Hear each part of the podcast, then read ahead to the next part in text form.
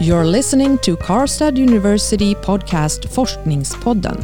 Here you'll meet researchers that take you on a journey to explore science. The podcast is brought to you by the University Library.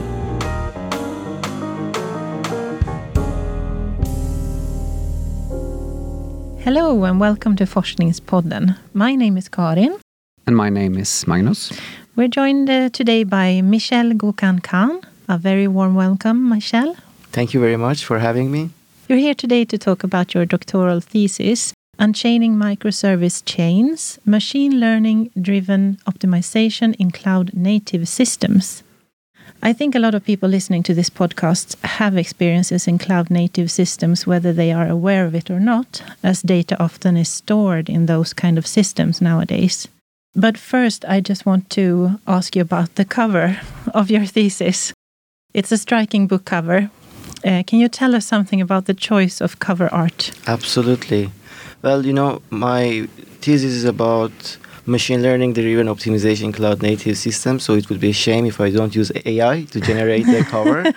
Uh, so I use DALL-E uh, to create the base, you know, uh, foundation, and I also uh, credited it in the back cover.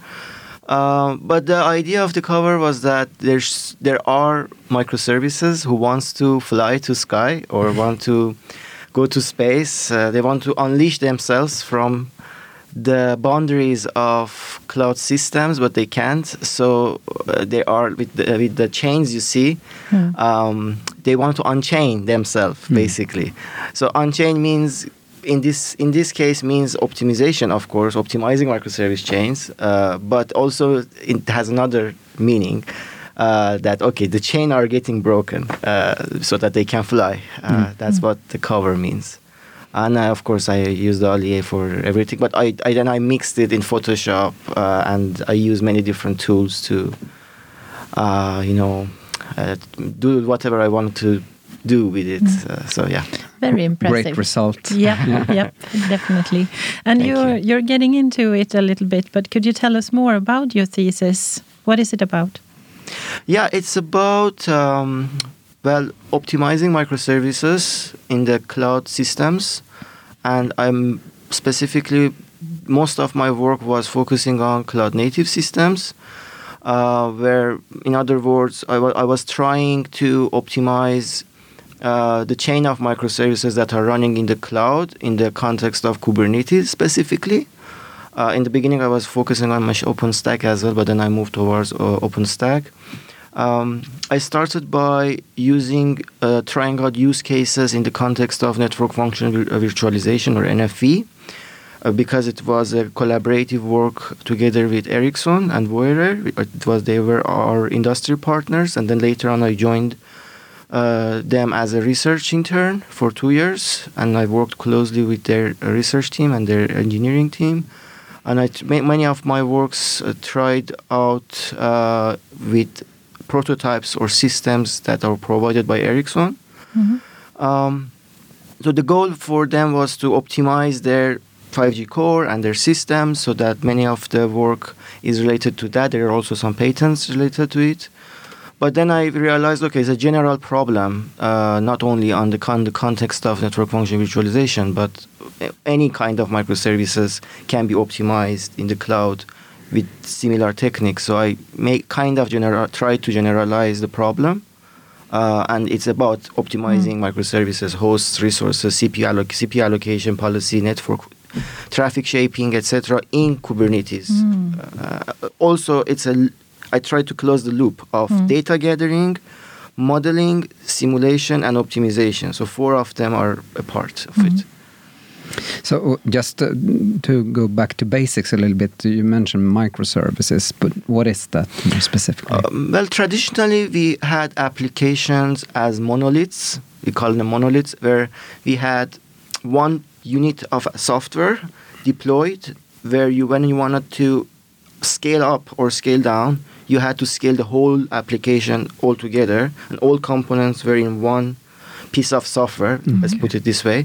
And then the trend moved towards service-oriented architecture, and then later on, on towards microservice-oriented architecture, where you had more granular control over components. Basically, components get um, detached from these monoliths, and then you could deploy each component separately mm. and more granularly, which means you had control over which components becomes the bottleneck and how you ca- you could upscale or downscale each component individually mm. because they were deployed one hundred percent independently from each other in microservice-oriented architecture. But this also makes a problem uh, because then now you have to find out, okay, how much resources each component requires. Mm-hmm. That's mm-hmm. a question you have to answer. Uh, how many, how much C P U each component needs, how much memory, what's network traffic shaping should look like, uh, how should you pack these net microservices together so that they have the minimum number of uh, amount of communication, and also you, you use the minimum number of hosts so that your cost minimizes. Mm-hmm. Um, so in order to answer this question, you have to find out the characteristic of these microservices, how how they utilize the resources, how much C P U they utilize over time. And usually these microservices are not having only one endpoint. They have multiple different types of endpoints. Mm-hmm. You have to analyze all of them okay. mm. to answer these questions. And is it for this the reason that you need A I?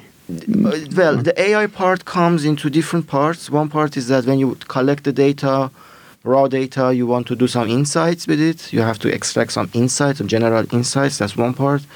Uh, but A I specifically used in the optimization part, where an agent, let's say, could uh, look at the system, find out which microservices are Uh, communicating more often together, or how much re- resources they utilize, what's the pattern of their resource utilization, and then based on this information, try to find out best resource allocation policy as well as placement policy in, inside the host, how to pack these microservices, which microservices should be next to each other, uh, how much C P U they should have, um, how they should react to the traffic when mm-hmm. the traffic increases mm-hmm. or decreases. Um, and that's that's where A I specifically or machine learning specifically comes into play. But it's not only about A I, it's also about simulation. Mm-hmm. How can we simulate their behavior when you want to see, without actually trying, you want to see what's the behavior of the system under different traffic scenarios. Mm. Because you developed a tool when you were at Ericsson called the N F V Inspector. And I'm uh, getting the feeling that uh, this is connected to what we're talking about. Could you talk us uh, talk us through a bit about Absolutely. This tool? So my thesis was like in four parts. Uh, one part was about profiling, benchmarking, data collection. The other was about performance modeling. The third was performance simulation. And the last, performance optimization based on this information. So the performance profiling and data gathering and benchmarking, for doing that, that was basis for all of all others, because you have the data mm-hmm. to yeah. do things. We understand that uh, it's an exhausting procedure, and in order to um, gather the data, you have to do a lot of manual work. So, we tr- and also there is there was no uh, tool in the market uh, or in the research community that systematized the process of data collection. Mm-hmm. So we tr- we thought that. But let's invest some time to create a tool for all researchers to uh, use it, and they we, we help them uh, gather data in a more systematic way. Um, and uh, it was considered, it, it had a few components, the N F V Inspector, four components, four main components, later on added dashboard too. Um, and with the, when we, I worked with Ericsson, of course, mm. they also they were also interested into expanding it to try out with their prototypes. Um, but yeah, unfortunately, I didn't continue that project uh, from twenty twenty. So it's kind of abandoned at the moment. Maybe I come back to it and then I update it with new technologies that exist today. Yeah. But that's a thing for the future. I also need some funding to, to do that. Yeah. So. How, how come you decided to research um, this particular field? Um, well, I was doing uh, my master's in Iran University of Technology uh, in the field of cloud computing. And my research focus at that time was optimi- optimizing C P U scheduling algorithms in Xen Hypervisor. Uh, it's a tool for managing virtual machines at that time. And I was applying for different related positions, and I find out there is a position which is very interesting in Karlstad University, which was a collaborative work with Ericsson and Voirer. Mm. And I heard a lot about Ericsson as well, and I also find out that uh, my supervisor uh, is very, uh, you know, expert in this field. So uh, I, I decided to join uh, Karlstad University in this position, and I, it was really nice experience, mm. to be honest. Mm. I'm a little bit curious about, uh, since you mentioned that you collaborated a lot with uh, a couple of different companies, and uh, uh, wh- what's in it for them, so to speak? What they, do they hope for? Is it mostly the technological uh, in- innovation, or is it money, in, in also that they can save money by using your... Uh, I guess for in, the ca- in case of Ericsson, um, well, they were a part of our project, so I, one way or another, had to work with them. Mm. Actually, we had weekly meetings before I joined them. And then after I proposed N F V Inspector and other other demonstrations, they were interested on um, doing an internship. Uh, like I was, I was interested, and also they were interested as well. So then I decided to do the internship so that I can try this, uh, my basically I try my work on their systems. And in order to do that, I have to be inside the company. Mm-hmm. I couldn't take their tools and do it in university. Mm-hmm. So you have to be in uh, in the company in order to. You have to have laptop and connection, mm-hmm. V P N connection, security stuff. So so that's why uh, I joined Ericsson, and then um, as an internship, of course. And then I worked uh, and uh, we tried some some stuff. But later on, after I, I left Ericsson, uh, I worked another project called PerfSim. It was an open source uh, performance simulation platform, which I am actively working on it still. Mm-hmm. It's a very interesting tool uh, for doing simulations uh, f- uh, to simulate different um, scenarios for uh, cloud native systems. Like you, without actually trying in real environment, you can use this simulator to see what will happen if you assign specific amount of resources to each services. And, and you know, start a flow uh, of traffic into the system and see the util- C P U utilization, memory utilization, without, without actually trying in a mm-hmm. real system. So that took probably two, three years of my work. Uh, mm. uh, yeah. It sounds like the, the benefits, I mean, uh, th- that you don't have to do real life uh, testing. You, you can simulate stuff. Mm. Is that uh, both a research benefit and it's a, possibly? It's a, it's a good thing for... Uh, performance engineers, for people in the community who want to, who don't have access to real software, and also want to do uh, some tests with this, with the, some settings and see what what happens.